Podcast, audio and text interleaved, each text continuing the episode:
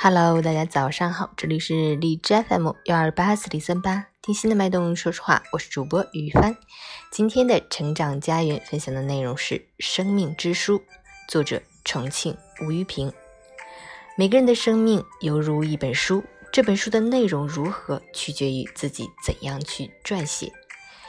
有的人的生命似一本通俗易懂的小说，平淡无奇，没有多少悬念。有的人的生命似波澜壮阔的史诗，跌宕起伏，扣人心弦；有的人的生命似童话故事，神奇莫测，引人入胜；有的人的生命似有毒之书，罪孽深重，害人不浅。写成什么样的书，就看自己是怎样的人。一个安于现状、知足常乐者，他的人生素材就是柴米油盐酱醋茶。最大的心愿便是把小日子过好，别无他求。他祈求的是平安是福，于是写成了一部通俗小说。一个怀揣崇高理想、想改天换地的人，他的人生素材必定是超越小日子的。他的梦想是改变世界，成就大我，于是写成了一部宏大的人生史记。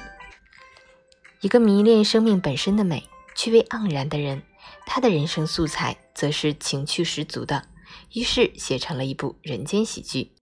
一个野心勃勃、作恶多端的人，他的人生素材是低级龌龊的，于是写成了一部人生灾难史。每个人手中都有一支撰写自己人生的笔，除了不要突破侵害他人自由、危害社会的公平与正义的底线，把自己的生命写成怎样的书，那是每个人的自由。别人无权干涉。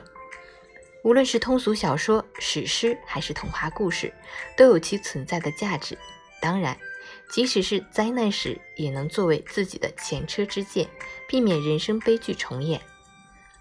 我们从降生到这个世界的那一天起，就在积累撰写自己人生的素材。